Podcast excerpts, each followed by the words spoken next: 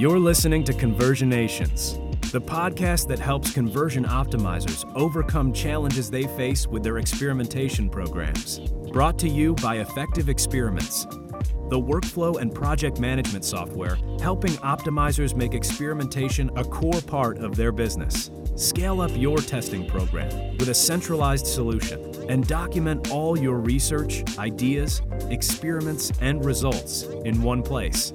Learn more and request your free trial by visiting effectiveexperiments.com. And now, your host, Manuel DaCosta. Okay, so we are broadcasting. Uh, people have yet to come in. Uh, hopefully, hopefully they've got the right link this time. Um, but yeah, welcome to this uh, special uh, episode of Conversionations, uh, titled Mythbusters. Uh, my name is Manuel da Costa. So, whilst we're waiting for people to join in, because I've only just hit broadcast right now, uh, people will start filtering through in the next few minutes. So, um, if you have joined, uh, what I'd like you to do is to hit the chat button uh, and tell me where you're from. And um, yeah, what's the uh, biggest best practice you think we're to uh, going to bust on this this call. So yeah, go for it. So uh, in the chat, you, you should see a chat um, box somewhere icon. If you click on it, just say hello.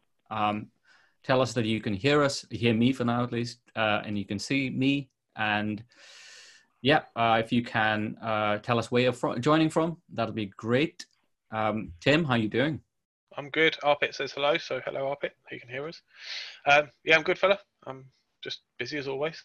Good man. And uh, Chad, uh, Chad's been um, in God knows where you've been for a long time now. uh, good to have you back. It's been it's been a year, I think. So yeah, I think the last time we we did um, conversionations with you was last year. Um, yeah. How things been? Things are good. Uh, yeah. Changed companies a few times since then. So I've gone from Microsoft to uh, late stage startup called Convoy, um, where I'm running the data platform now. And it is uh, 8.30 in the morning, so I'm ready to go. Nice. And you're in Seattle, is that correct? You're still in Seattle? Yeah, we're in, we're in Seattle. Yep. Good stuff. Uh, so uh, Jacob, hey Jacob. Um, and then uh, Gabriel, hello. And he, he said he can see us, but he can't hear us. Uh, no, other way around, he can hear us, but he can't see us. Oh, yeah. yeah. Okay. And then is that uh, Daniela? Daniela, hello and uh, someone from Budapest, Hungary. So I think this is quite a global, global attendance over here, at least for the, for you know, this side of the world. I'm waiting for someone from um, India or like Australia to turn up because that'll be like middle of the night. Yes, so that, that's. Oh, India! There we go. Our there go. That's commitment. Well done. Yeah, probably quite late over there. uh, no, so it, it's good. There we go. Austin, Texas. Mel, how you doing? Uh, quite a few people joining. So the format for today's um, session, just to give people an idea of how we're going to run. So Conversionations, if you haven't attended um, um, any of our live sessions before, if you haven't uh, heard our or watched our podcast before, it's a fairly relaxed chat show uh, where Tim talks way too much and we just sit and listen.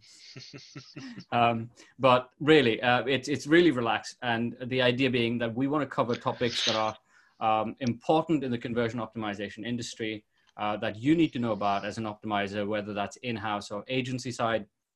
And um, so we'll be going through points. It's uh, we'll just be chatting through it. I encourage you to use the chat box to you know talk back, engage with us uh, from time to time. If there's some interesting points, we might bring you on the on the call itself. So yeah, um, if you're open to that, drop us a line. Um, so, what are we covering today? We're covering busting the myths of best practices in the industry. So, uh, this was uh, this came about uh, for, through a conversation I had with Chad a few weeks ago, and we got talking about certain things that have become um, practice, have become um, well best practice, and it's been used without question. So maybe Chad, it'll be a good idea for you to introduce the topic, and then yeah, let's take it from there. Yeah, sure. So um, the experimentation and A/B testing and conversion optimization industry is in a kind of a unique place in the world where a lot of the knowledge is sort of hand me down tribal knowledge that uh, people got from big companies or they got from marketer or CRO that's been repeating something for a long time. Um, and they, they haven't either had the chance to apply a lot of critical thought to some of those best practices, or they haven't had um, some of the data science horsepower that you would need to actually challenge those assumptions and see if they're true. There's a lot of uh, technical and non-technical um, assumptions uh, in this field that uh, I've noticed lead to people making uninformed decisions and, and sometimes uh, getting a lot less value out of their uh, testing programs than they probably should be. Gotcha. And and where has this actually come about from? So you, you mentioned like obviously hand me down knowledge from from marketers and CROs. In your opinion, Tim, what what's been the main reason these practices have become best practices uh, in in our industry? because well, I'd say because you need them. Short answer seeing as I talk too much. Um, you, you, can't come into an industry, you can't come into a discipline uh, with the full knowledge of how everything's done. You have to start somewhere. You have to have some some guardrails and some basic principles which you need to learn. Uh, when you're learning to paint, you learn the basics of how to paint. You learn how to balance vanishing points and colors and color wheel and stuff once you've got good at it, you can start to play with those. You can start to push the uh, assumptions. You can push the the guidelines and the kind of the accepted norms to try and create something new and try and fit to the situation of what you're trying to do at the time. So they've come about because we, we need them. Any discipline has these. I think the the risk comes, and we're going to talk about a little bit more about this, is that part of this discipline should be challenging assumptions. That's kind of what we do. And I think the frustration comes from when we talked to people, um, they've they're parroting back these kind of first stage cast in steel, cast in cast in iron things as though they're uh, unimpeachable, to pick a word of the moment. They cannot be questioned. Um, and that's not the case. They've become established because they are a useful set of guidelines to work from. They're a framework by which you can start to learn and start to, to see what happens when you go past those limits, and you're aware that there are limits, and therefore you're cautious when you go past them. But it doesn't mean that you can't ever not challenge them. It doesn't mean that you can't question why they're there and try and use that to then understand the logic that came for that to be in place. You know, when we talk about things like significance, we'll talk some stats later on. Um, we didn't; those numbers weren't just invented, but whether they're the correct one to use at any one time is a different question, which once you've got more experience, you can start to examine why. And in examining why, you learn why those came to be the case. And you then learn when, whether and when to apply uh, a level of diligence to those guidelines. Okay. So just to set the, the record straight as well, we will be, you know, quite controversial in some of these ones where we will be um, talking about best practices that you might think are you know irrefutable but really what we're doing is you know giving you food for thought that you can take away and um, you know question it really. Um, whether you continue using that that is up to you but you know we're here to challenge those those um, best practices as well. So let's get on with the first one.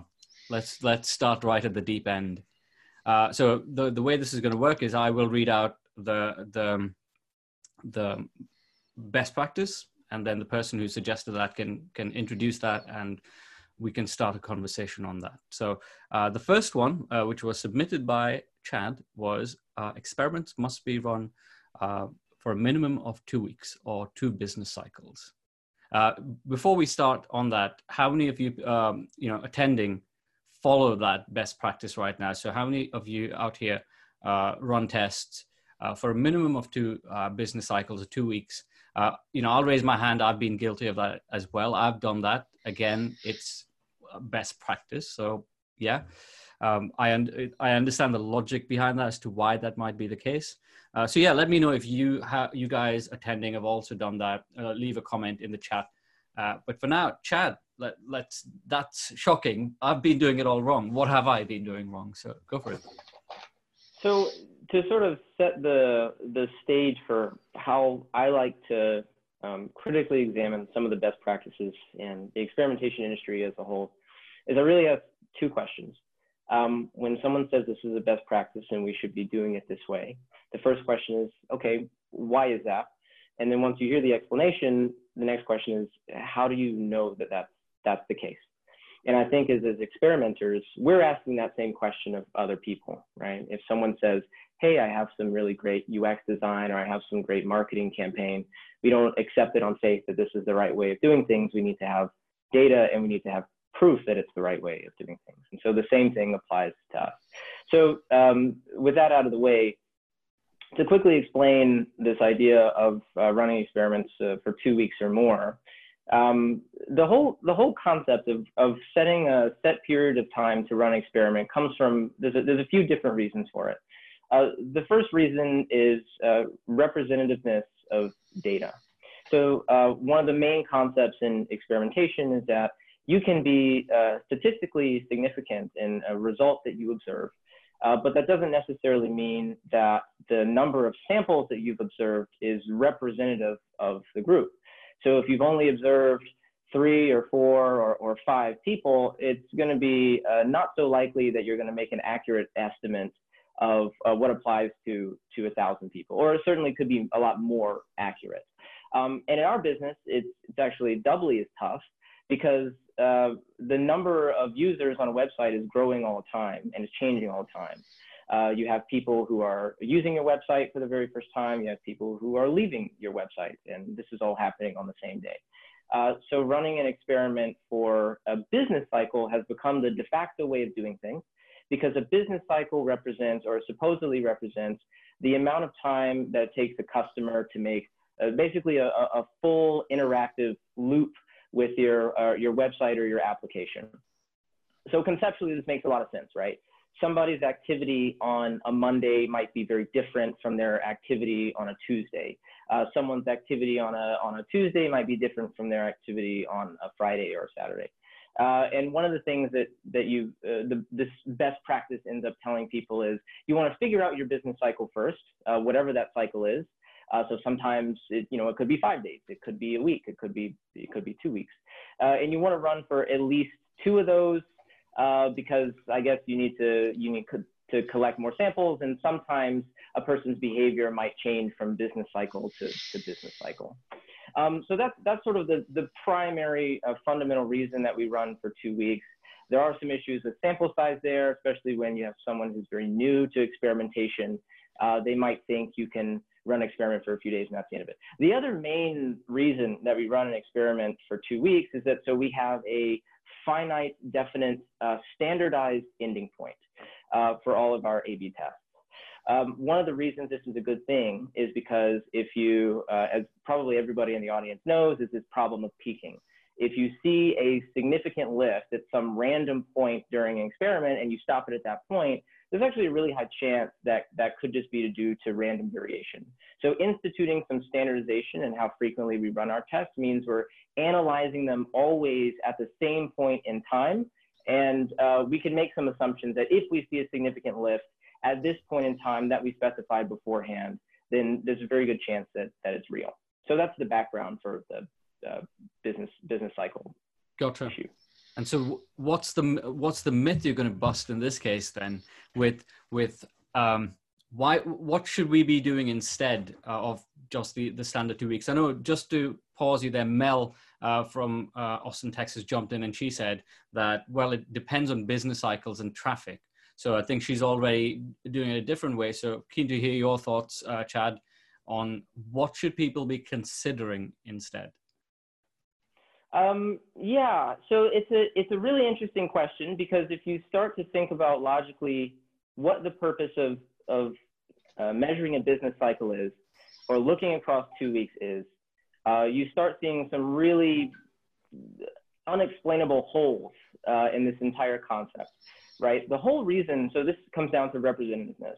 The whole reason that we want representative data is fundamentally so that we can make a prediction about the future right? I want my data to be representative so that I can say in the future, this result is going to continue for X period of time. This is kind of a strange thing to say, right? Because if I run something for two weeks, what is the data that tells me that that two weeks is going to be representative of the next two weeks? Right? It's my opinion. I believe that that might be true. I don't know if it's necessarily true. How do I know that those two weeks are representative of the next month, or the next three months, or the next six months, or the next year? Fundamentally, this is what people care about. Um, we don't want representative data so that we can know what's going to happen two weeks from now. We want representative data so that we can know what's going to happen a year from now or, or, or six months from now. Um, so when it comes to representation, and we know that our, our website is always changing, and we know that the users are always changing, uh, the two-week mark, it, it, immediately becomes ridiculous. Uh, it makes no sense how two weeks could possibly be representative of anything, right? We, we're not qualifying what representation even means, like representative of, of what, and, and how do we know that?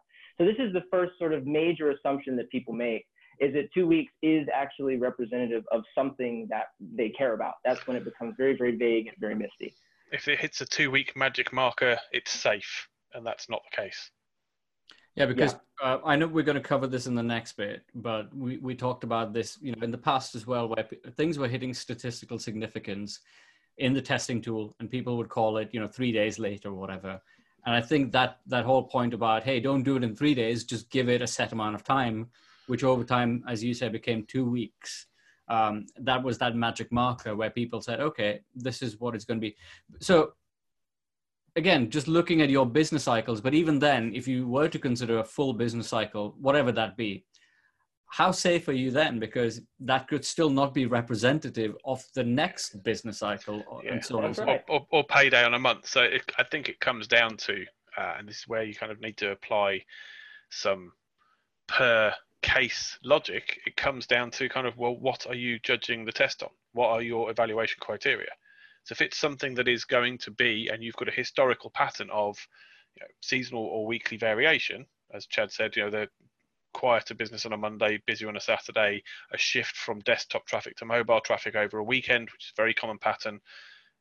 If you know that that's got a historical happening on the site with no tests in place, and what you're changing is likely to be affected by that, you probably want to account for that in how you build a representative sample. And it may mean your sample size is larger than it need be to reach the power you've specified, but it means you've got enough of each of those cases.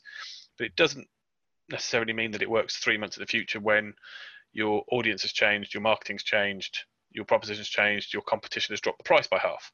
So yeah. you can only project and work so far. So that two week thing is not so much a myth in terms of it's not a bad piece of initial guidance, but it's understanding why two weeks. And Chad explained at the start that there's here are the logic points to say, look, as a guide, get you an idea. Here's some logical explanations. Just think about how different people are just during one week. Yeah. Then think about if you only picked one Monday you don't have a representative sample of it or enough of their data. You could argue if Monday is the key day, two weeks is far too little because unless you've got a lot of traffic, you'd need a lot of Mondays to stack up to see how Mondays through the month work because payday Monday is very different to day before uh, Monday before payday, just in yeah. terms of available cash. So these kind of so again, so so Tim, I think I think that's a that's a great way of of thinking about. It's one way of thinking about representation. I think the issue that I've seen is that there's not a connection between what people think is representative and what's actually representative, right? There's a lot of assumptions. So even saying something like, well, you know, we need a lot of Mondays. How how do we know that? Is is that true? If I ran if I run an experiment and I put it and I, I take a whole month, or maybe I take two months and I see four Mondays, what exactly is that representative of? Is that representative of two months, of, of six months, of three months? When is the, the point in an experiment that I can say confidently that this represents something that's going to happen in the future? And, and the reality is, is that most experiments and the academic foundation for this idea of representation came from static data sets. Mm-hmm. It came from data sets that do not change. So if you have a group of 10,000 people at a school, for example, and you want to understand at that school, at that time, how some particular intervention affects them, then you can take a sample and by making sure that you have enough classes and, you, and making sure that the gender is split evenly, you can get a representative sample. But there's a fundamental difference in the, in the web world where our traffic is always changing. Mm. And we our talk, users we, yeah. are always changing. We talk about it like so, it's polling. Yeah Like Yeah. you know, people talk about polls and the polls being normalised, and we've allowed for this, and we've we've reweighted for according to kind of what our, our polling sample is versus what we know the population to be. Uh, we don't have those population controls with those population uh, estimates to work with on our website. The best we've got is our priors, our, you know, our analytics data to understand. So maybe Monday is order day. You're working in the auto industry, they've had a busy weekend. You need to have Mondays in there because Mondays when all the sales happen. Weekends, likewise, for some e-commerce stores. But the how far you can project in future is is partly down to kind of how much you accept that this is going to be flawed. Like this is not more than a guide. And if you want to know, then run the same test six months time and run the same test six months time and then over time do a meta-analysis to say this lump of time on this particular thing that we're moving with this particular lever that we're trying to test against it's consistently within this one or two point range it's fairly consistent. We Yeah. can say we moved the needle on this. You could look at time series analysis. So the the myth is that you're safe with two weeks. I think the the more complex answer is is always it depends but it depends on the context. It's like how accurate do you need to be? How important is it that you are accurate? And there is a finite limit to the accuracy because of the other factors that are not controlled in our random controlled experiments there's there's so many macro factors that aren't controlled we need to allow for a degree of fudge which then means that the statistical analysis starts to be we can't make a 0.001 point differentiation because that's lost in the noise of just life turning up on the website Yeah.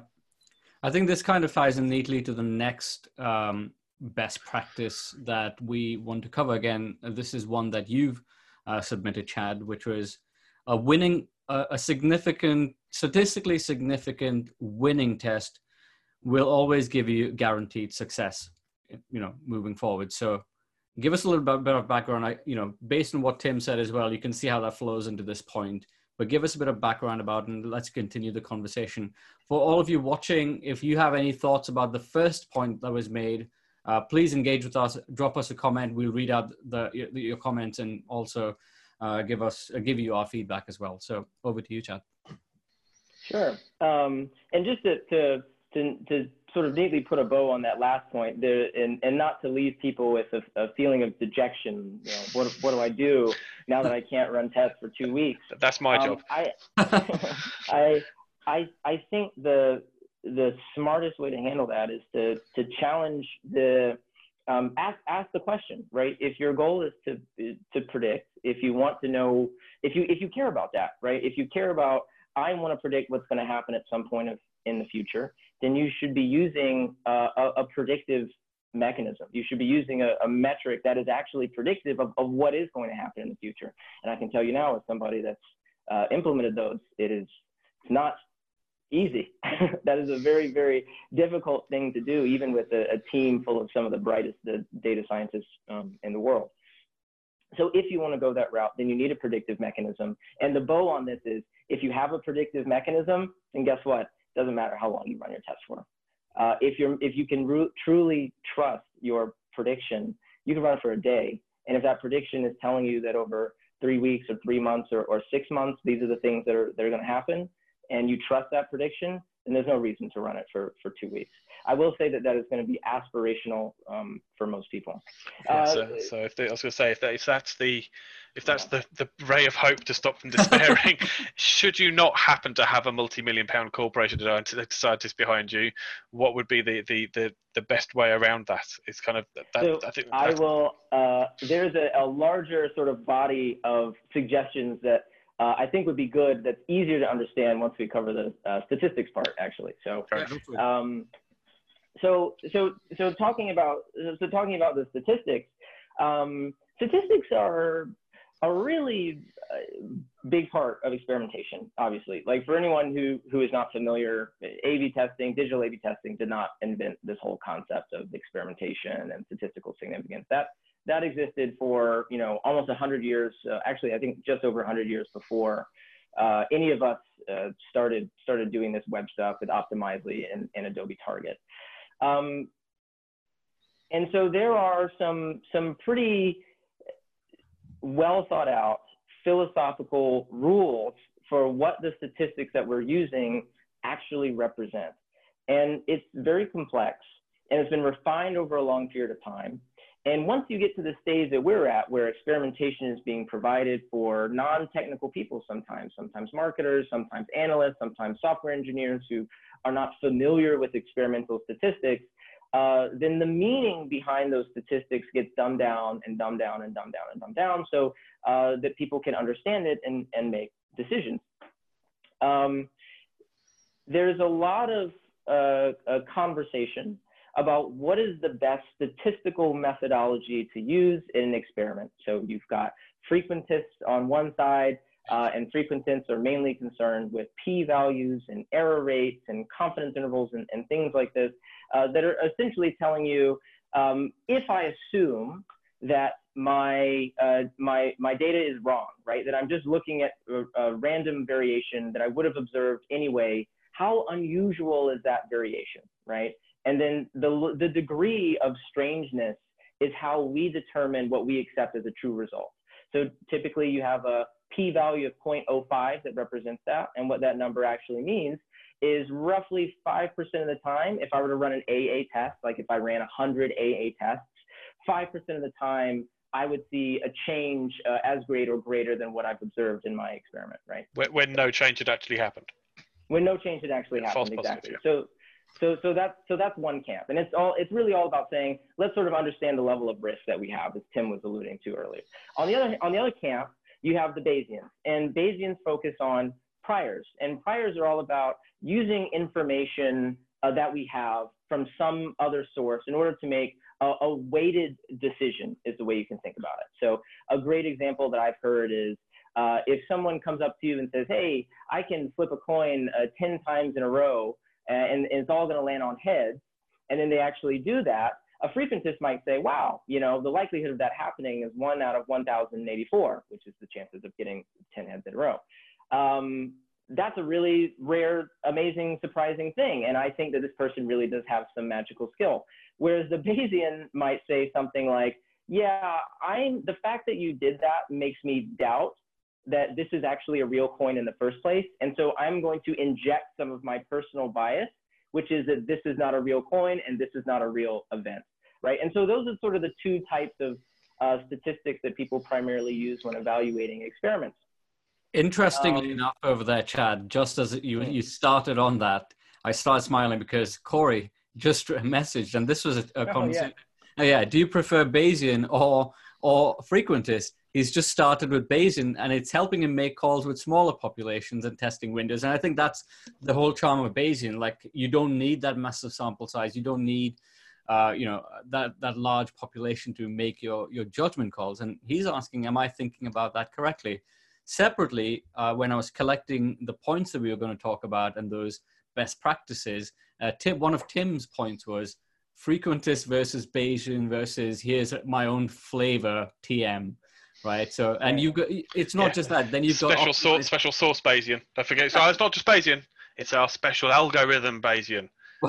yeah, I mean, you've got Optimizely's uh, what's it called? The uh, um, what, what, are they called? Some stats engine, and then VW have their own kind of take smart, on it. Smart smart something. Smart stats, yeah, right. Smart stats. There you go. See, branding, it works. Right. So, is it just all hot air, or again, again, people want something that they can rely on. And I think with best practice, as, as we talked about at the start, it's like you want some guidelines, you want some things to fall back on to say that you're not making silly mistakes. Right? Chad, Chad can do the math side of it, but I would I would say kind of the the the fact that Corey asked this question kind of indicates why we have special sauce Bayesian and kind and, and Bayesian and frequentist arguments and why we discuss which one's the best method to use.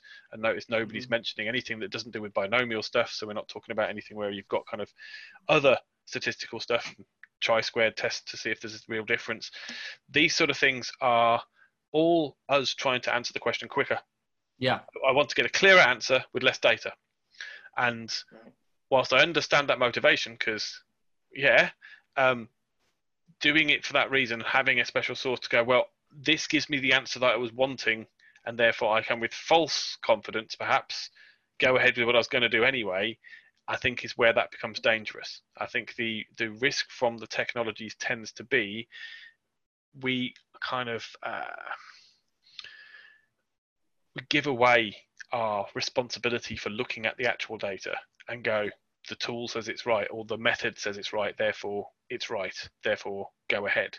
And there may be a selection bias in the choice of stats that we do, mainly down to if it gives us the answer we want or it gives us the answer we want in the period we want it to be, rather than is it a representative sample? Does it actually match the priors? Did we pick the right priors? Is it repeatable? Is it the appropriate method to use for the particular type of data I'm trying to spot? You know, th- those things tend to fall into the considerations when you're doing it properly, but frequentist versus Bayes tends to be the argument we end up having. And it's kind of like either of them if you know what you're doing with them. Yeah, I think uh, Jacob uh, uh, added into that. but isn't the special sauce just human desire to iterate on the best into hopefully better best? I, I, think the special sauce Bayesian is more about marketing than anything else, but yes. so, Chad, over to you. So I'll allow you to continue uh, the point you were going to make before I jumped in with all of this.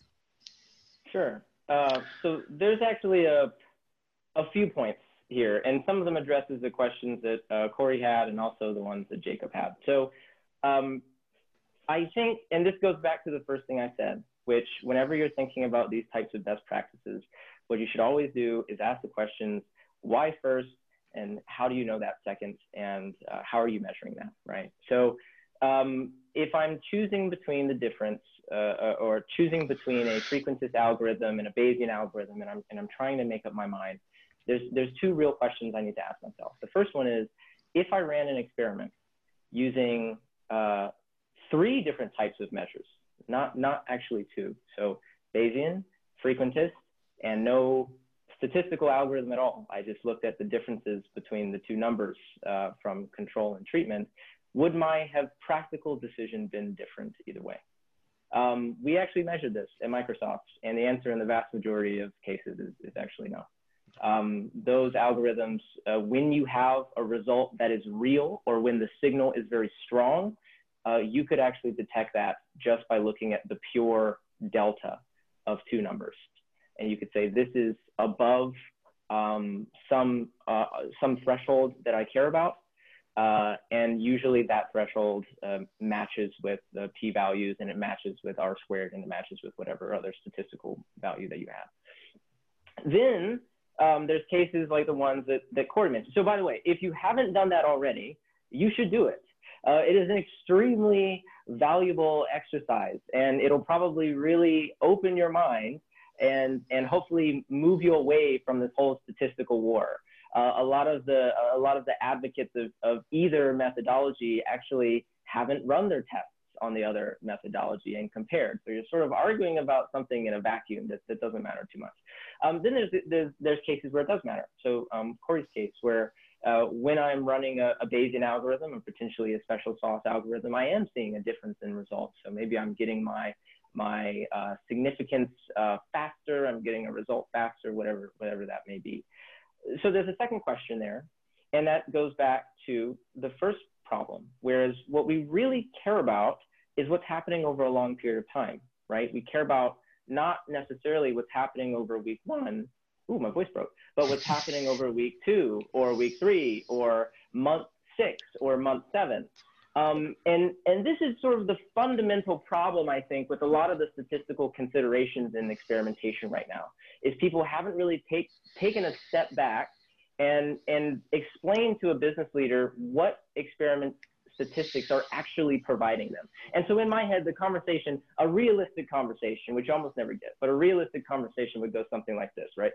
You're, you got a winning test result and you go to your boss, you say, hey, you know, we, we just increased the increased revenue by 2%, and that has a, a, a p value of 0.05, right?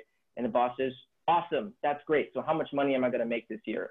And you go, well, I can't tell you how much money you're going to make this year, but I can tell you how much you're going to make over the course of the experiment, right? Over the course of the experiment, you made uh, about $10,000. We ran it on a 90 10 uh, traffic split. And so theoretically, you know, if we had been running it on, on this the whole time, we would have made something like $100,000.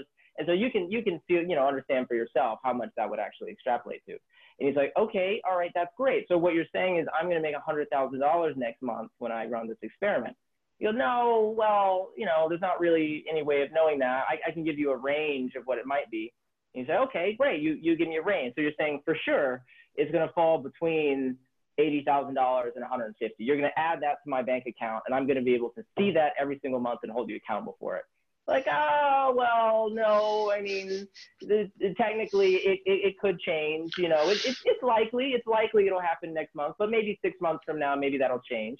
Like, okay, so, so what assurances can you actually give me? What can you tell me definitely actually happened? They say, well, all that we know actually happened is that over a two week period, I made you $10,000. And the business leader is going to look at you and go, so you're telling me that I'm paying $500,000 for an experimentation platform and I'm paying your salary and for all the salaries of all the other people that are coming up with the experiments and you can only tell me that over this two week period, it made $10,000. That's not a valuable business question to answer um, because there's always a chance that that $10,000 over the next two weeks falls to zero. I mean, theoretically, if, if, anything could happen, it could become negative. In fact, I've worked in uh, with experiments that have actually become negative uh, over time, and they've changed to become negative over time. And so that, that that comes back to this question of what do these numbers actually represent? And if we're squabbling about do we use Bayesian, do we use frequentist, do we do this, do we do that, and we're not thinking about what's happening long term. If we're only focused on this really small sliver of the population, we're kind of missing the forest for the trees. So you said about extrapolating those numbers. So a lot of times, you know, uh, as you said, when optimizers talk about revenue, especially in terms of a test they've run, they've taken that number and it by, you know, the next 12 months or whatever, and given that number. Now that also is what, well, for want of a better word, a best a best practice because you're you're explaining to the business how much money you're bringing in. But I've been privy to quite a few conversations where stakeholders are essentially looking at that, especially CFOs, looking at the numbers where agencies have promised them that uplift in, you know, that guaranteed uplift in that revenue based on the test they've run, and they look at their bank account and it's nowhere to be found right? It's short on that by quite a few. Yeah, um, I, that, that's the thing. It's like strictly speaking, that that's kind of what they're saying. That that you know we did this test, and if you multiply flat with all things being equal and all traffic being exactly the same as the sample we did last time, and 95% of the time it being exactly the same, not just a false positive, then that is the range of numbers you would get. So yeah. if it's not the number range of numbers you get, then it goes back to what Chad started out by saying, is that you can't control those other bits. Yeah. You know, so it is a proof that there was a change. It is proof up to the parameters you set, but that proof does not translate to, and it will also play out like that in the real world. It's a guidance which may help with repeated testing going, no, there's definitely something along these lines because every time we do something like that, it goes up and we see it in the bank. But the actual amount it goes up by and the time over which it goes up by and how it works per audience will vary. Just the same as your marketing campaign that was a massive success last summer, and you tried to do it again this summer, didn't work as well. New competitor, market. New, new competitor, you, you misjudged the tone. Yeah. You tried you tried to dust off last year's slogan, which wow, it's brilliant. We should do that again. Let's do summer campaign V2, the revenge. And guess what? That didn't work. Yeah, you know, as so, Corey said as well, he's jumped in and said, like all things uh, being equal is yeah. the key over here. So, right? so that that caveat's frequently missed off that. But I think the reason why it becomes discredited is what Chad said, is because then the CFO goes, looks at the bank account, goes, that's weird. I don't see anything close to that. I do see a lot of withdrawals for the costs of all this, but I don't see large lumps of cash turning up at the same amount. So it, it's it comes down to the explanation piece, comes down to the comms piece in terms of. So he, here's the thing, then, right? Um, and and this kind, I want to interject over here because a lot of times, and recently, I've been part of some LinkedIn conversations where people are saying, well, we shouldn't be experimentation. We should be looking more for successes, right? And I think, again, if you're talking to the CFO and you're talking to senior stakeholders and you're saying, yeah, all our tests are, you know, surefire successes, um, and then this happens, I think it puts you in a really bad position. Um, how would you, how would you really go about, you know, presenting experimentation in front of a state of a, of, um, a stakeholder that's skeptical, right? Because they've seen promises like this and chances are now that CRO has been going around for well about nearly a decade, I think, um, or at least half of half of that decade uh, in a more mature way. Um, you're going to get people questioning the the validity of experimentation you know, and then they're not going to invest in that, and that's a real threat to the industry. So, if you're starting in a business today, let's say you're you're day one at this company, how would you position experimentation and optimization? It's not just about A/B testing. We'll come to that later, but how do we position this optimization program in a way that makes sense to the CFO, where they where they're willing to invest in it, and where you don't, you know, put yourself in a corner by making these you know flagrant promises really so so i and to, to add on to what tim was saying before um, i have some experience in these enterprise tech companies not to sound fancy you know oracle microsoft these types of things and uh, a, a, lot of people think that because these these big companies that have all these resources uh, and they've been doing it for so long you know they're the originators of this stuff that they're not going through this, right? It's small and medium sized businesses and new people to the market. They're the ones going through this. Um, I was talking to a friend of mine that used to be a head of product at Amazon, and he says that this happens every single quarter where product teams would say, this is how much money our experiments made. And the P&L team would say, if that was true, then that means that everything else that we are doing at the company is generating negative value. It is, it is impossible for that to be the case. And I think that this is fundamentally the largest issue that faces experimentation because it means we're kidding ourselves about the value that we're actually making, right? Um, in terms of how we position experimentation and optimization uh, to our CFOs and, and, and to other leaders, I would say that one of the fundamental problems we have is that we, we shut ourselves at the foot, uh, in the foot in terms of our messaging right? If you go back and you look at a lot of the articles that were written about yep. A/B testing and experimentation yep. and optimization and what it can do, yep. it's usually billed as the gold standard for strategic decision making. It's a way to always validate the impact of your changes, and the reality is that is not true. Um, you you you don't actually know what the true impact of your change uh, really is. You're making a short-term estimation based on a very limited set of metrics that could change at any point for pretty much any reason. Um, and because we've we've really narrowed ourselves into that box of having this almost godlike uh, Cassandra level prediction capabilities, then anything less than that is going to be seen as bad, right? Anything anything less than that where we say, hey, maybe we can't we can't accurately predict, but you know what we can do is we can make sure that it, any features that you do decide to launch, uh, they don't have bugs in them, right? We can do that. We can make sure that there's no bugs. We can make sure that there's no uh, critical errors. Um, those are the types of things that we can do really, really reliably. But because we've over, oversold ourselves so much, um, most people aren't going to accept that anymore. So it's going to, I think, in my opinion, it's either going to require a massive shift to be able to do great prediction, which I can honestly tell you I've never seen.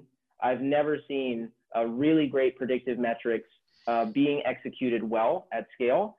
Um, or we're going to have to make a big shift towards a more of a, a, a rollout uh, centric method of experimentation, which to me is actually really freeing. And it should be freeing for a CRO because that means that you can focus more on the user experience. You can focus more on the business problems that you believe are true, that are based on your experience. And then when you roll them out, what you're really doing is making sure that nothing is breaking. Yeah, do no um, harm. It's like a Hippocratic oath. It's like do no harm. Uh, and I think the problem with that sales pitch, and I, I, had I had this conversation with a client before Christmas, is kind of, I don't care about that UX stuff. I just want money in my bank. Yeah. and, uh, and I'm just kind of like, okay, so. Talking about that as well, uh, you know, just as predicted, I knew someone would come up with this. And uh, uh Gabrielle, as I said, so uh, what is my main argument to sell a CRO operation? Uh, I believe Gabrielle is from agency side. So how, how does he go to a client and, and promise anything if he can't promise anything? Okay, that's so, so user behavior uh, yeah, that's. I think we, we kind of fall back onto well, it's all about learning. It's like, um, I, I would say the gold standard that's been held up has been um, uh, has been holdout testing. So you you hold back a proportion of the audience who never see a test, and therefore that's the that's the baseline that you you're going to go. And I kind of I've argued against that as being a, a truly uh, measurable gold standard because people change. People drop in and out of groups whether you can do it or not. Um, the value is people are making these decisions daily anyway. They're doing releases daily anyway with no data. They're making these gut calls without measuring the before and after. And it's only when it's already hit the bottom line and they've lost money, they then try and go back and unpick to see which of the many 12 changes they made last week was that impacting factor. Yeah. So the value to it is going, it may not give us a definitive answer of which one of these things gave us this five pound, five dollars specifically, but the accumulated mass of learning, the accumulated mass of being able to monitor these things as they go out the door and applying some level of science to try and we're trying to push this lever we push that more often this thing goes up more gives us some control over what goes out. Whereas at the moment without testing stuff's still going out the door. You still got releases you still got marketing going out you still got changes in audience you still got these things which is not quantified. So tell me which is riskier doing it blind and not knowing until you're out of business doing it blind getting a massive win but then not knowing which factors factored the most into that and trying to repeat it my amazing summer sale last year and a terrible one this year, we did the same things. I don't know why it didn't work. Probably because there were other factors you didn't account for last year that you failed to account for this year.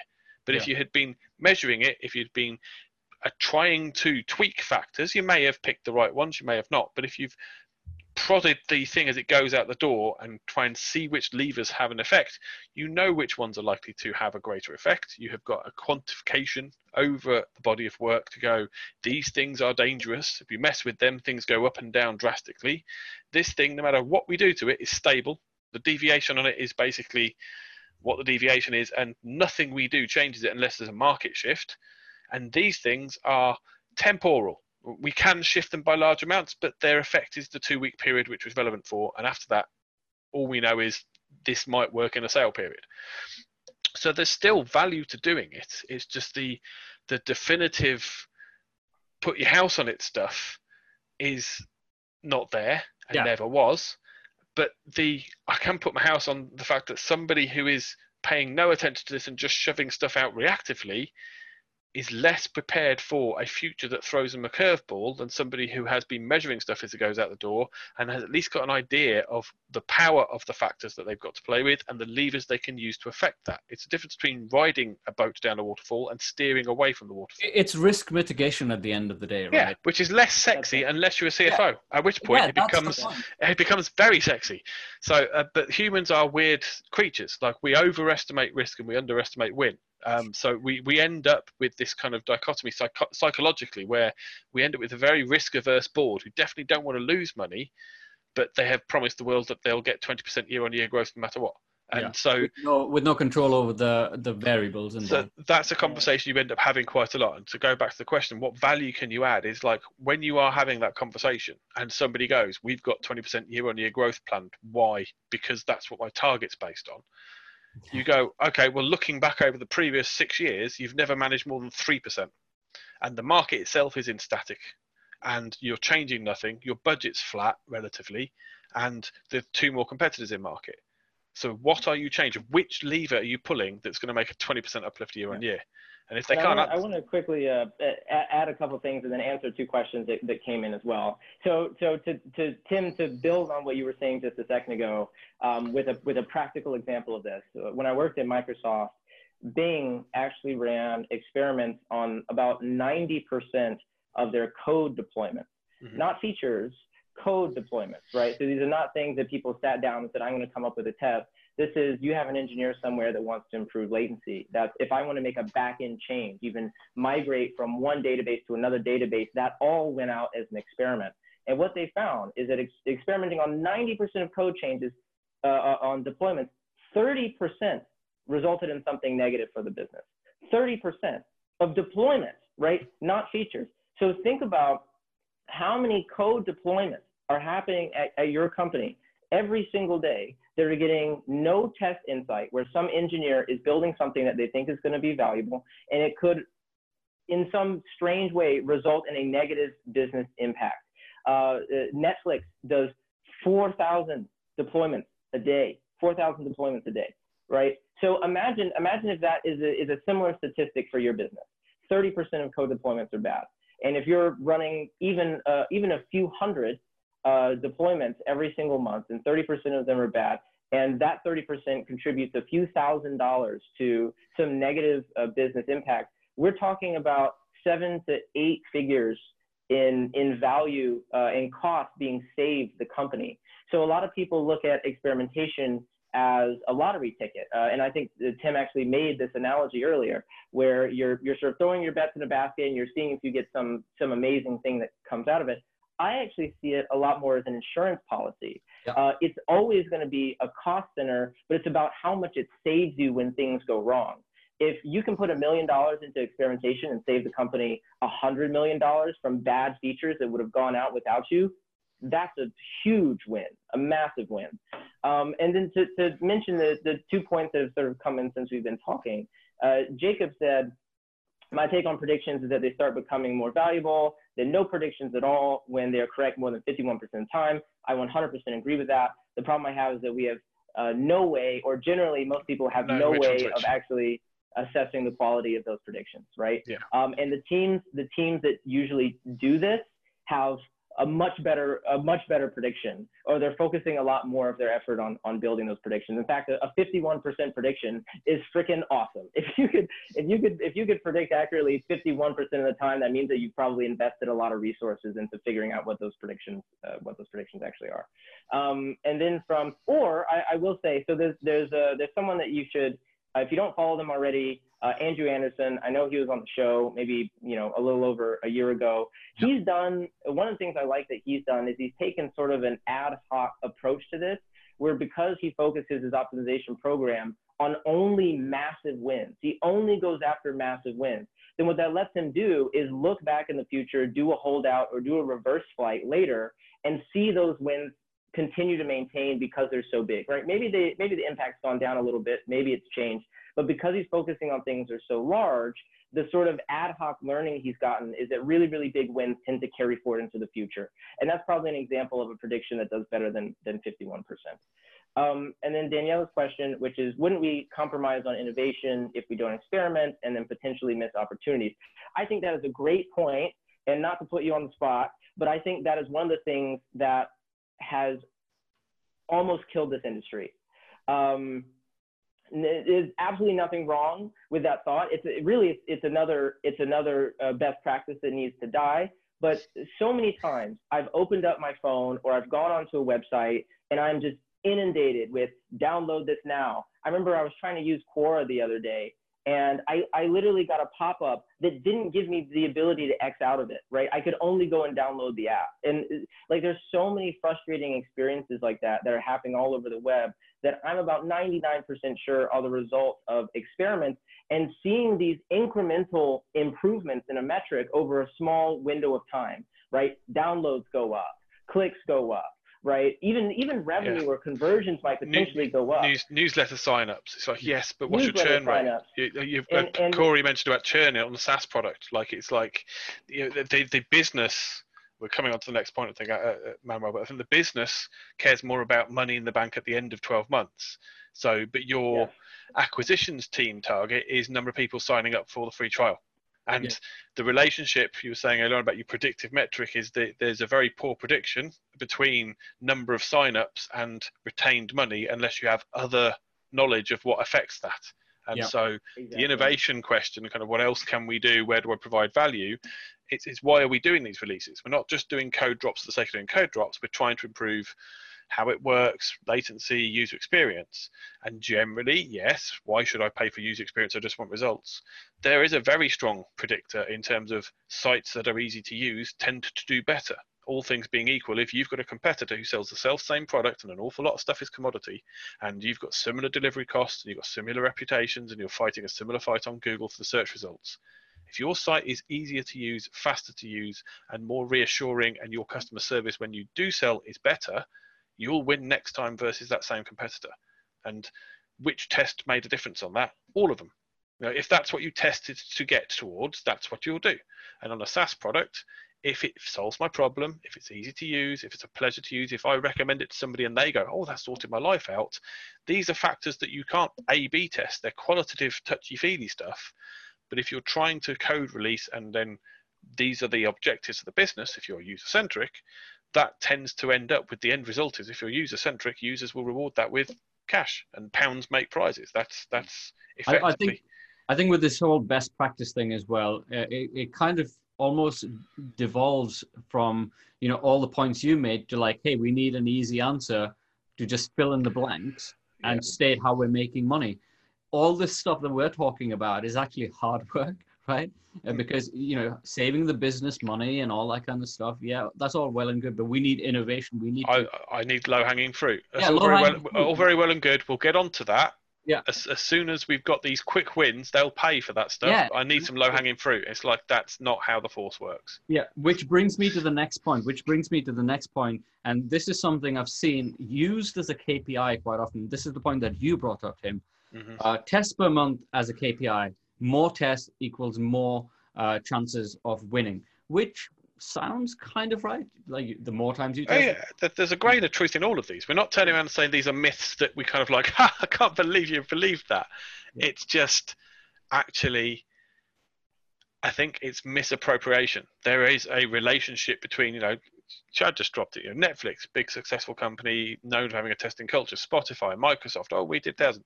Amazon famously has been the poster boy for this for two decades. thousand tests a minute or something, right? Yeah, if all we need to do is test this, like, and people go, yeah, well, I want to be like Amazon, but that that takes me back to like speaking to e-commerce stores in 2002, and them going, I want to be like uh, Amazon. It's like, okay, fine. Or people talking to them now, I'm going to be the Amazon of. It's like it's kind of a shorthand for I want to be big, e-commerce. It's like, okay, well, 10 years, 10 billion dollars, you might have a chance. It's kind of no, no, I'm going to be like them tomorrow. It's like that it's relative to what you're going to do. So there is a relationship between velocity of testing and the opportunities you have to learn and avoid risk and find risk. And fine, but to get 4,000 code releases out a day, you need to have enough devs who can do 4,000 code releases. You need to have them QA to the point where they're at least not fundamentally broken when they go out. And so it's become mixed up as a myth in terms of if you're not testing faster, if you were doing 10 tests last year, you're going to do 20 this year, 30 next year. And if you're not growing at that speed and increasing the number of tests, you're not testing properly. And it comes, but if we go through what we just discussed, testing's a lot more complex than that. So you've got to get very good at doing some complicated stuff faster. And it's that KPI, therefore, is something which people would then turn around and try and fake. Yeah. Um, I'm not saying fake in terms of put no test live, but I'm saying fake in terms of they're not what I would consider tests. Qual- they- quantity over quality, basically. Yeah, and and if you do nothing but good tests and you do that faster, yes, you're going to go faster up until you reach the hard limits of what your traffic can deal with, or as Chad was alluding to, you're just in test fatigue with your audience because all they get when they come to the site is just test after test after test, and then you hit different statistical and you know organizational barriers in terms of what your overhead is. But that kind of we have got a KPI of X tests per month. We've got a KPI of X tests per year. We don't get to grow the team until we've got. It's kind of what are those tests being used for? What value do they bring to the company? Because it's going to be company specific. And is going faster going to improve the results we get, or is doing them better and laying foundations to allow ourselves to do better tests faster in future going to be long term more productive for us? Yeah. Because if you're doing 10 tests and you've got exactly the same staff next year and you went out 20 tests, Same level of, of rubbish that's going in and out. you've got half as much resource to uh, develop to it. So what is your KPI? Is have I got twice that good, twice as good at getting tests out the door to a minimum standard? Because if I haven't, if my team aren't twice as good at testing, if my QA is not twice as fast, if I they don't go out the do- door with the same level of miss rates, because there will be things that break, then no, all I've done is is fallen on my face faster, and that's where I think as a KPI uh, is a myth. If you're not testing this much faster, you're going. I'm not saying that it doesn't have merit because more good stuff is good, but it's the good stuff part to that is critical. And I believe that the speed and haste and the desire to hit some arbitrary per test per month target is where I fall over. Now, if you that, that's are, another promise that's being made, right? So I know like people work, you know, on a certain they they have those targets in house. They have those targets uh, agency side. They're given a certain amount of tests that they need to build. But in my opinion, like uh, if you think of it, a test, any test, uh, has a cost attached to it. It has um, resources attached to it, and has bandwidth, right? The fact that every test you launch will cost you something it will um, block out part of your bandwidth, which you know you can't test on that again uh, for that time. And you've got resources because everyone's kind of building the test or working. And, and churn and burnout and training people up. So Yeah, Ch- yeah. Chad, Chad and I have talked about this on a previous podcast. I'm sure you, you'll you have a little thing to see what episode it is, but I'm pretty sure we've talked about this before. But if you have, for example, you, you, you cap out, you can only run 12 tests a year, one a month. That's what your audience level do, just because the number's easier. If next year you run 12 successful tests, last year you got lucky 12 successful tests, take what successful looks like later on, and next year you do 12 successful tests, but you are you halve the cost for doing so. If if you get better at it, you make less mistakes in QA, people do it faster.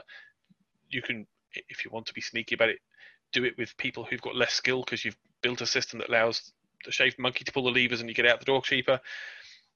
If the same success rate on the tests and the same effective value, however you're calculating that, but you've halved your costs, your ROI's improved. And that's probably where if you want to go, oh, okay, I could run twice as many tests. It's like, yes, you can, as long as the quality doesn't drop. And I think the And to, to add on to that, Tim, I like I, I'll even take a harder stance than you and say that I think that um, experimentation teams and optimization programs that are uh, taking uh, are making their primary metric something like number of tests run are are doing a disservice uh, not only to the company that they work for but also to, to themselves and, and their skills. Um, it is com- number of tests run is completely separate from business value. Yeah. It has nothing to do with business value whatsoever.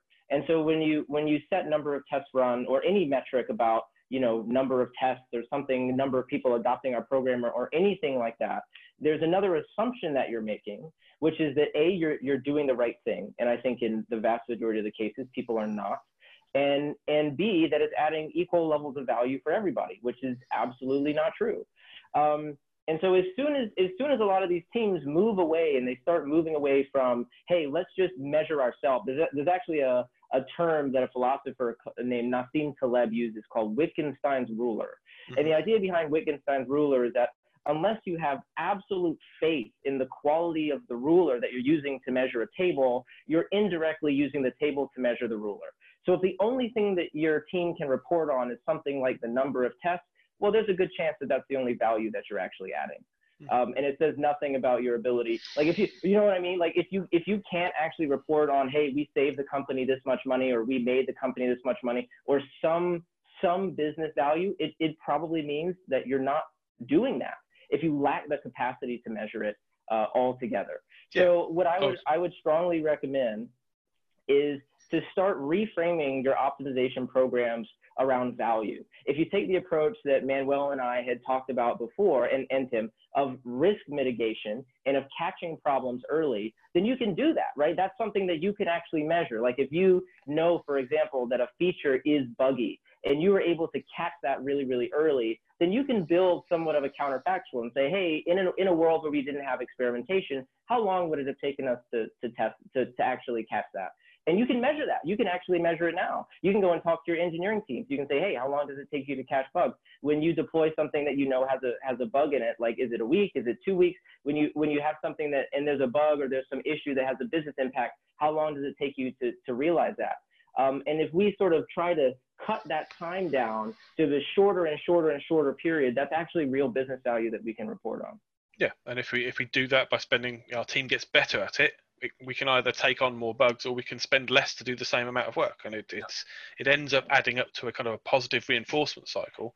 But that also gets away from kind of one of the yeah, like I said, I think disservice is the right word. It, it's it's it's it's hamstringing your ability to do what's needed for the business because it puts in a basically a vanity metric. You know, more tests out done more efficiently is good for the agency. It's good for the team because it fits their budgets and their targets. But it's not the business's benefit most of the time unless you're charging the business less or able to fix more of their problems. I think the challenge here as well is not just the optimizer, because again, what I've seen sometimes optimizers lack, you know, they have the skills in, in running the tests and creating the tests and stuff, but it's those soft skills that, and the sales skills that I think uh, you had talked about in, in some thread online, uh, Tim.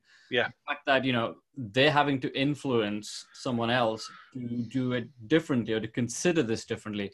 I don't think that's there in this industry just yet.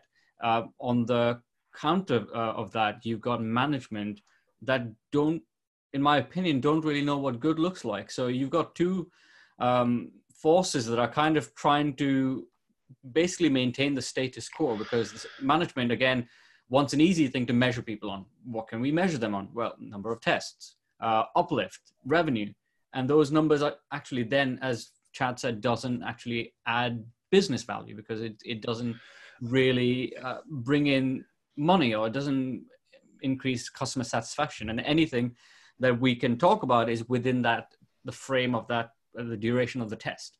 Yeah, so so I think that I mean they do um, provide value. Those you know how many tests do we get, but it comes down to that help the business. So how many product owners' questions did we answer in a way that helped them or helped Yeah. them avoid risk? Yeah. Because that that's a value to the business. Yeah. And it's kind of how much was that worth? Well, it's how much is that product section worth? How much does it cost us to run versus what we could have lost? So Yeah. the the I don't want to use the word paradigm shift, but it's the only word I can think of. The the shift in perspective in terms of how we look look for that is kind of we need to help the business understand that this is part of a toolkit that really kind of can be and should be embedded across the whole of the way we're working. Because if we all think about making things better, from the call center to how we handle HR, then the business becomes more efficient. Yeah. And a more efficient business has more money to be more effective. And efficiency and effectiveness are quite often mixed up. But getting the same for less money or doing a better job with with what we're pushing in is is how you differentiate yourself. Differentiate yourself. It's going to be depending on the market you're in a competitive advantage. So adding to value is if if we just stood still if we accepted that we flip the coin 50% of the time we're right 50% of the time we're not 30% of our code releases are damaging to the company. That's the we're going forward at the, at the rate at the pace we can currently go forward speed. If the rest of the market is outpacing, us we're actually at a relative disadvantage. And the the failure to move forward fast enough or efficiently enough is actually going to put us at a market disadvantage. And in some cases, and you're seeing this with certain search providers, um, they end to the point where once you've got that elephant in the room, the 800 pound gorilla in the market, there's no coming back from that. And they're in a dominant position, which means you can, they can play the game slightly differently. They can play the market forward. So if you are in growth up uh, startup place, or if you're in the SaaS space and you're a competitive market, or if you're an e-commerce person trying to fight for budget and fight for oxygen on, on the Google results and the Bing results, being better at doing that and knowing what better could look like and having a good list of things as to what bad looks like is a competitive advantage. And you only need to be better than the next man. You know, how fast do I have to run away from the bear?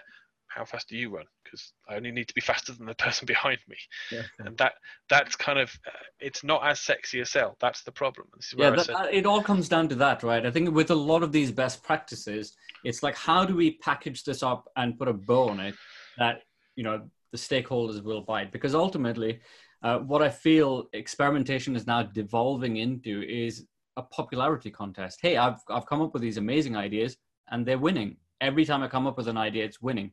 When really i feel experiment I've, i think i mentioned this in previous podcasts as well experimentation is is only a way for you to put your hypothesis forward and for the experiment to really decide whether you know as it runs in those conditions that you've you've uh, uh, put in whether your hypothesis is valid or not right But I think that I think that moves it, on to that moves on to the next stage. Is it is why is it your hypothesis?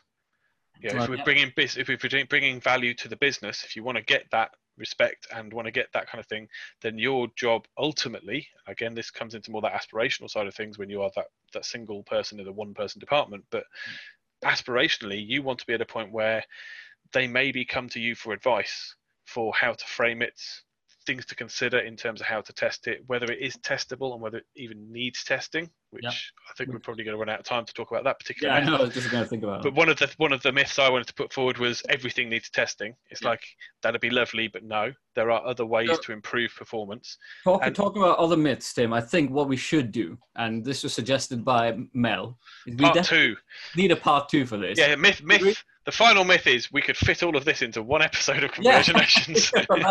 yeah, that, that's our best practice. We thought it would it would fit into a nice one hour episode. That was my misconception. Well, it's worth worth mentioning that that, um, that TLC have got their their uh, podcast with Chad on in a couple of weeks' time, and they're going to be. I think Chad's going to get his get his rant on again about stats and two week periods. Fair enough, yeah. So, so I think the the I think what we'll do uh, for everyone attending right now. You happy with us uh, doing a part two, uh, or do you want us to continue? You decide. Uh, but no, I think we'll definitely do a part two uh, because there's I think another four points to cover and I, I naively thought we would cover everything, you know, in, in this session. But then I think it was Tim that kind of just kept talking. Oh, that's right. Yes. I'm going to watch this back with a stopwatch, but I'm pretty sure, in terms of minutes spoken, Chad has outspoken me. Fair enough. Fair enough. We, we'll put we'll put a scorecard there, right? But but great stuff, guys. I think I think it was a, it was a really good episode. Um, it's you know it's still it goes against the grain of what's out there in the market and it might be comfortable uncomfortable for some of the people attending but thank you so much for everyone attending right now uh, the recording of this will be up on our website effectiveexperiments.com and on the on the podcast check out the other podcasts that we've done we're on apple podcasts spotify and on the website if you want to see the video versions as well uh, there will definitely be a part two um, let's um, pencil that in in a couple of weeks uh, because it feels like we do need to go for another hour and a half, I think, for that session. But thank you for everyone joining. Tim, always a pleasure to have you. Chad, great to have you back. I, I look forward to yeah. welcoming you back again. Yeah, on welcome back, Chad. Nice to have you. Nice Thanks, to have you. Take care. Have a good day, guys. Uh, speak to you all soon. Bye for now.